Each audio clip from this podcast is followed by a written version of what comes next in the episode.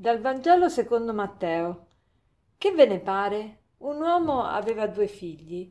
Rivoltosi al primo disse, Figlio, va oggi a lavorare nella vigna. Ed egli rispose, Sì, signore, ma non andò.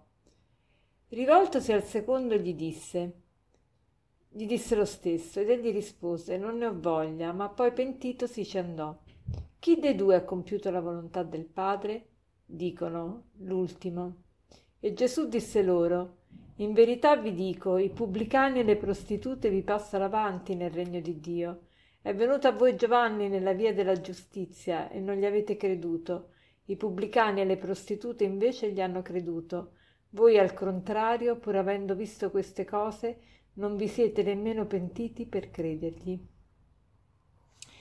Siamo nel capitolo ventunesimo del Vangelo di Matteo. Gesù è a Gerusalemme e da poco ha fatto una sfuriata, vi ricordate, nel Tempio ha cacciato i cambiavalute e, e quindi sono rimasti tutti un po' attoniti.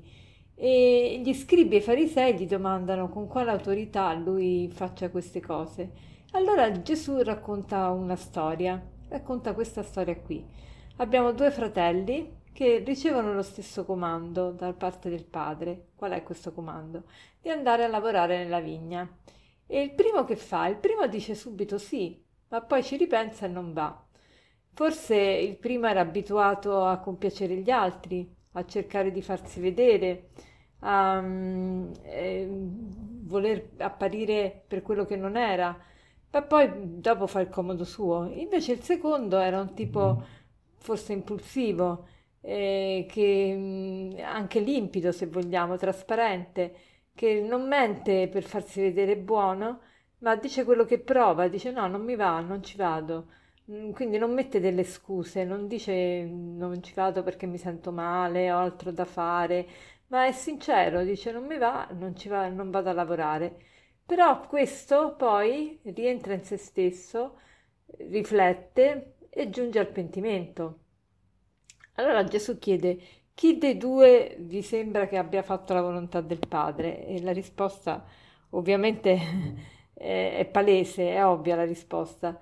Allora a questo punto Gesù fa un'affermazione, un'affermazione che sconvolge tutti, dice i pubblicani e le prostitute vi passano avanti nel regno di Dio. E questo vale anche per noi oggi. Noi siamo portati a pensare che quelli che che vivono fuori lontano dalla Chiesa non si salveranno. Avremo delle belle sorprese in paradiso, vedremo tante cose che non, non immaginiamo nemmeno.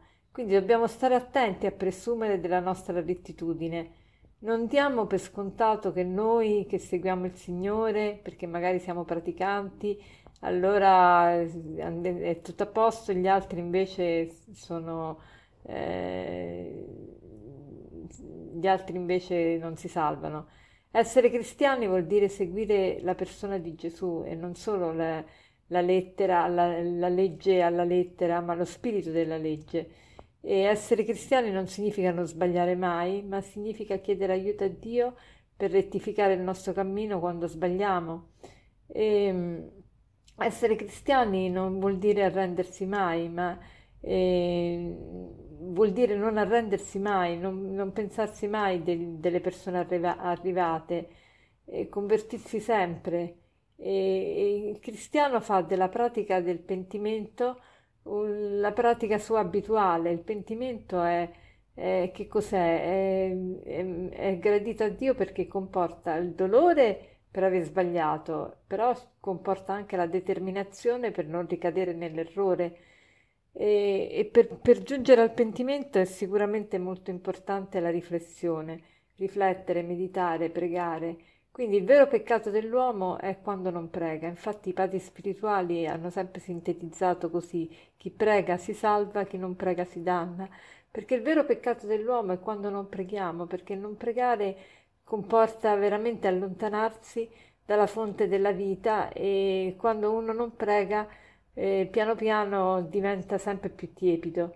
E, quindi facciamo oggi il proposito di fare un esame di coscienza serio e di arrivare al vero pentimento, vero pentimento che come dicevo comporta il dolore per il, per il, per il passato e la determinazione per il futuro per non cadere nello stesso errore. Prendiamo in considerazione, ma diamo un, un peccato che, che, confessiamo sempre e mettiamoci d'impegno al, a, in questo peccato ad avere il vero pentimento, cioè il dolore per il passato, per averlo fatto e la determinazione di non compierlo più. E, ehm, e possibilmente prima magari di, di, Natale, ovviamente, cerchiamo di accostarci al sacramento della riconciliazione, portando magari in confessionale un'immagine di Gesù, così che abbiamo più chiaro a chi ci stiamo riferendo e chi ci sta dando eh, il suo perdono e la soluzione. E per concludere vorrei citarvi questo aforisma che, che dice così, un buon pentimento è la miglior medicina contro le malattie dell'anima. Un buon pentimento è la miglior medicina contro le malattie dell'anima. Buona giornata.